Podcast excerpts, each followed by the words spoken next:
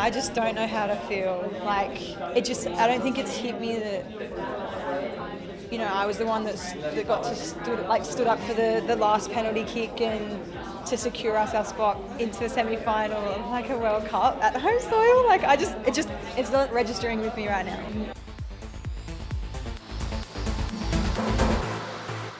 I just don't know how to feel. Like, it just, I don't think it's hit me that, know, I was the one that's, that got to stood, like, stood up for the, the last penalty kick and to secure us our spot into the semi-final of like a World Cup at home soil. Like, I just, it just, it's not registering with me right now. آج کے sports round up کا آغاز کرتے ہیں سب سے اہم اور بڑی خبر سے آسٹریلیا کی وومن فٹ بال ٹیم نے ورلڈ کپ کے سیمی فائنل کے لیے کوالیفائی کر لیا ہے FIFA woman football world cup کے کوارٹر فائنل میں آسٹریلیا کی ٹیم نے سنسنی خیز مقابلے کے بعد فرانس کو پلنٹی شوٹ آؤٹ پر سات چھ سے شکست دے کر تاریخ میں پہلی بار سیمی فائنل کھیلنے کا اعزاز حاصل کر لیا ہے۔ مٹیلڈاز اور فرانس کی ٹیموں کے درمیان برزبن میں یہ کوارٹر فائنل کھیلا گیا۔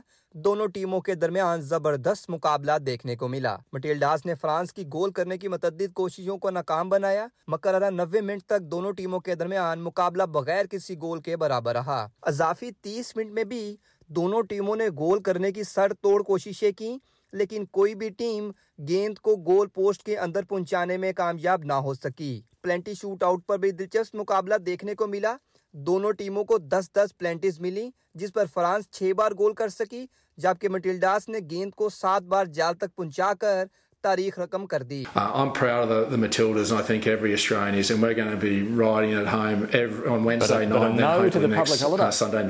آسٹریلیا میں مقیم پاکستانی کمیونٹی نے بھی آسٹریلیا کی جیت پر خوشی کا اظہار کیا ہے۔ اس میں کوئی شک نہیں ہے، بہت زیادہ بہت زیادہ سنسنی خیز ہو گیا تھا اور خاص طور پر بات جب اینڈ پہ پینلٹی ڈیتھ پینلٹی پر آ گئی تو ایک ایک لمحہ جو ہے وہ ایسے گزرا تھا کہ بس کیا بتائیں۔ اور مجھے پورا یقین ہے کہ آسٹریلیا میں سب اس ٹائم پہ ایک دم تھم گئے ہوں گے اور کوئی بھی کوئی اور کام نہیں کر پا رہا ہوگا۔ پر بہت شکریہ میکنزی آرنلڈ اور کوٹنی وائن کا، جن کی وجہ سے آج ہم یہاں تک پہنچ پائے ہیں۔ اصل ہیروز تو وہ ہیں۔ اور میں میٹلڈاز کے لیے بہت ایکسائٹیڈ ہوں اور بہت خوش ہوں ان کے لیے۔ اور میں پوری کوشش کروں گی کہ میں کسی نہ کسی طرح فائنل ضرور دیکھنے جاؤں۔ ہاں جی بہت خوشی کی بات ہے کہ مٹیلڈاز کی ٹیم جو ہے وہ سیمی فائنل میں پہنچ گئی ہے۔ ورلڈ کپ کے پہلی بار یہ ہوا ہے تاریخ میں اور ہم نے میچ کو کوارٹر فائنل میچ کو دیکھا ہے، بڑا مزہ آیا ہے۔ فرانس کے ساتھ میچ تھا اور پینلٹی شوٹ آؤٹ تک گیا، آخری وقت تک نیل بائٹنگ میچ رہا ہے اور بڑا مزہ آیا ہے۔ اور اوبیسلی جب آپ کی آپ کی ٹیم جیتے، جس ٹیم کو آپ سپورٹ کر رہے ہوں اور وہ اگلے اگلے مطلب راؤنڈ کے لیے کوالیفائی کرے، تو زیادہ خوشی ہوتی ہے۔ اور اب ہماری خواہش بس یہی ہے کہ ورلڈ کپ بھی جیت جائے، تاکہ جو ہے وہ آسٹریلیا میں پھر بھرپور جشن ہو اور پبلک ہالیڈے بھی انجوائے کریں ہم سب۔ جی بہت ہی زبردست میچ ہوا ہے۔ دنیا کا سب سے بڑا کھیل ہے فٹ بال اور women world cup. Queensland میں جو جشن تھا، جو جیت کی ایک خوشی تھی، پورے کوئنز لینڈ میں۔ مجھے تو خیر، میں تو یہاں کا میڈیا پڑھ رہا ہوں تو مجھے نظر آ رہا ہے کہ پورے آسٹریلیا میں ہی ایک جیسی خوشی منائی جا رہی ہے اور ایک تاریخ رقم کی ہے۔ آسٹریلیا نے فرانس جیسی مضبوط ٹیم کو ہرا کر اور semi final world cup football world cup کے سیمی فائنل میں انہوں نے رسائی حاصل کی ہے۔ کوئی معمولی بات نہیں ہے۔ اور ہر ملک یہ ڈریم کرتا ہے کہ فیفا ورلڈ کپ کے کم از کم سیمی فائنل تک ہم ضرور آئیں۔ جتنے بھی ملک تیاریاں کرتے ہیں، ان کا جو ابتدائی ٹارگیٹ ہوتا ہے، جو انیشیل ٹارگیٹ ہوتا ہے، وہ یہی ہوتا ہے کہ سیمی فائنل کھیلنا ضرور ہے۔ ہاں جی جب سے آسٹریلیا میں یہ فیفا ورلڈ کپ وومنس کا سٹارٹ ہوا ہے، تو ہم سٹارٹ سے دیکھ رہے ہیں کہ آسٹریلینس جب آسٹریلیا کی ٹیم کا میچ ہوتا ہے تو اسٹیڈیم ہاؤس فل ہوتا ہے اور وہاں پر جو شائقین فٹ بال ہیں، ان کی بڑی تعداد موجود ہوتی ہے، کیونکہ اپنے ہوم لینڈ اپنی ہوم گراؤنڈ میں کھیلنا، اپنے اپنے کراؤڈ کے سامنے کھیلنا، اس کا ایک الگ ہی مرال ہوتا ہے۔ تو آج جس طرح سے آسٹریلیا نے فرانس جیسی مضبوط، طاقتور ٹیم کو جو ہے وہ شکست دی ہے لگ ایسے رہا تھا میچ کے آخر تک کہ فرانس شاید یہ لے جائے میچ، لیکن آسٹریلیا نے جس طرح سے شاندار کارکردگی دکھائی ہے ان کی ٹیم کو داد دینی ہوگی۔ اب بات کرتے ہیں پاکستان کرکٹ ٹیم کے نئے چیف سلیکٹر کی۔ جی سامعین، پاکستان کرکٹ بورڈ نے سابق ٹیسٹ کرکٹر انضمام الحق کو ایک بار پھر کرکٹ ٹیم کا چیف سلیکٹر مقرر کر دیا ہے۔ انضمام الحق اس سے پہلے دو ہزار سولہ سے دو ہزار انیس تک پاکستان ٹیم کے چیف سلیکٹر رہ چکے ہیں۔ پاکستان کرکٹ ٹیم نے انضمام الحق کے دور میں ہی چیمپئنز ٹرافی دو ہزار سترہ کا تاج اپنے سر سجایا تھا۔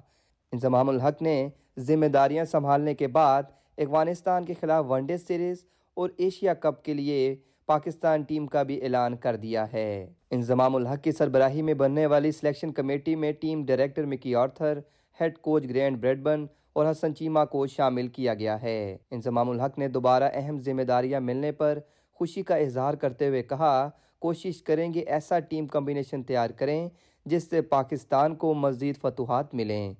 ٹیم سلیکشن ایک اہم اور مشکل جاب ہوتی ہے۔ رواں سال پاکستان نے دورہ آسٹریلیا سمیت ایشیا کپ اور آئی سی سی ورلڈ کپ میں شرکت کرنی ہے۔ انہوں نے بتایا کہ ان کو یقین ہے کہ وہ یہ ذمہ داریاں اچھے طریقے سے نبھانے کی صلاحیت رکھتے ہیں۔ مکی کے ساتھ ہے نا، میں نے پہلے بھی جو ہم تین، ساڑھے تین سال ہم نے کام کیا تھا، وہ میں نے اور مکی نہیں کیا تھا۔ اور یہ کہ جی بابر بھی اسی وقت میں آیا تھا بابر بھی کپتان ایسا نہیں ہے کہ جی جو ہمارے ساتھ جس نے کام نہ کر رکھا ہو، کہ جی اسی وقت میں کھیلتا رہے۔ تو کام کرنا ان کے ساتھ کوئی ایسی چیز نہیں ہے کہ جی کوئی نئی چیز ہو۔ بریڈ بن بھی اس ٹائم تھا۔ کہ جی وہ اس کوچ اس میں نہیں تھا ہیڈ کوچ نہیں تھا، لیکن وہ فیلڈنگ کے شعبے سے اس ٹائم بھی منسلک تھا۔ یہ کوئی ایسے نام نہیں ہے کہ بریڈ بن ہے یا مکی آرتھر ہے کہ یہ نئی ہے۔ یہ انہوں نے میرے ساتھ کام کر رکھا ہے۔ بابر اچھی کپتانی کر رہا ہے اور جس سے میں پہلے بھی چیف سلیکٹر آیا تھا، تو جس سے مجھے سلیکشن ملی تھی، اس ٹائم سرفراز تینوں فارمیٹ کا کپتان نہیں تھا، لیکن میرے اس میں وہ تینوں فارمیٹ کا کپتان ہو گیا تھا۔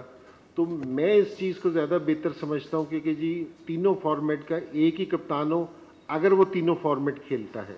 اگر اس کی جگہ بنتی ہے تو ایک ہی کپتان ہونا چاہیے تاکہ اس کو پتہ چلے کہ میں نے اپنے پلیئرس کو کس طرح لے کے چلنا ہے۔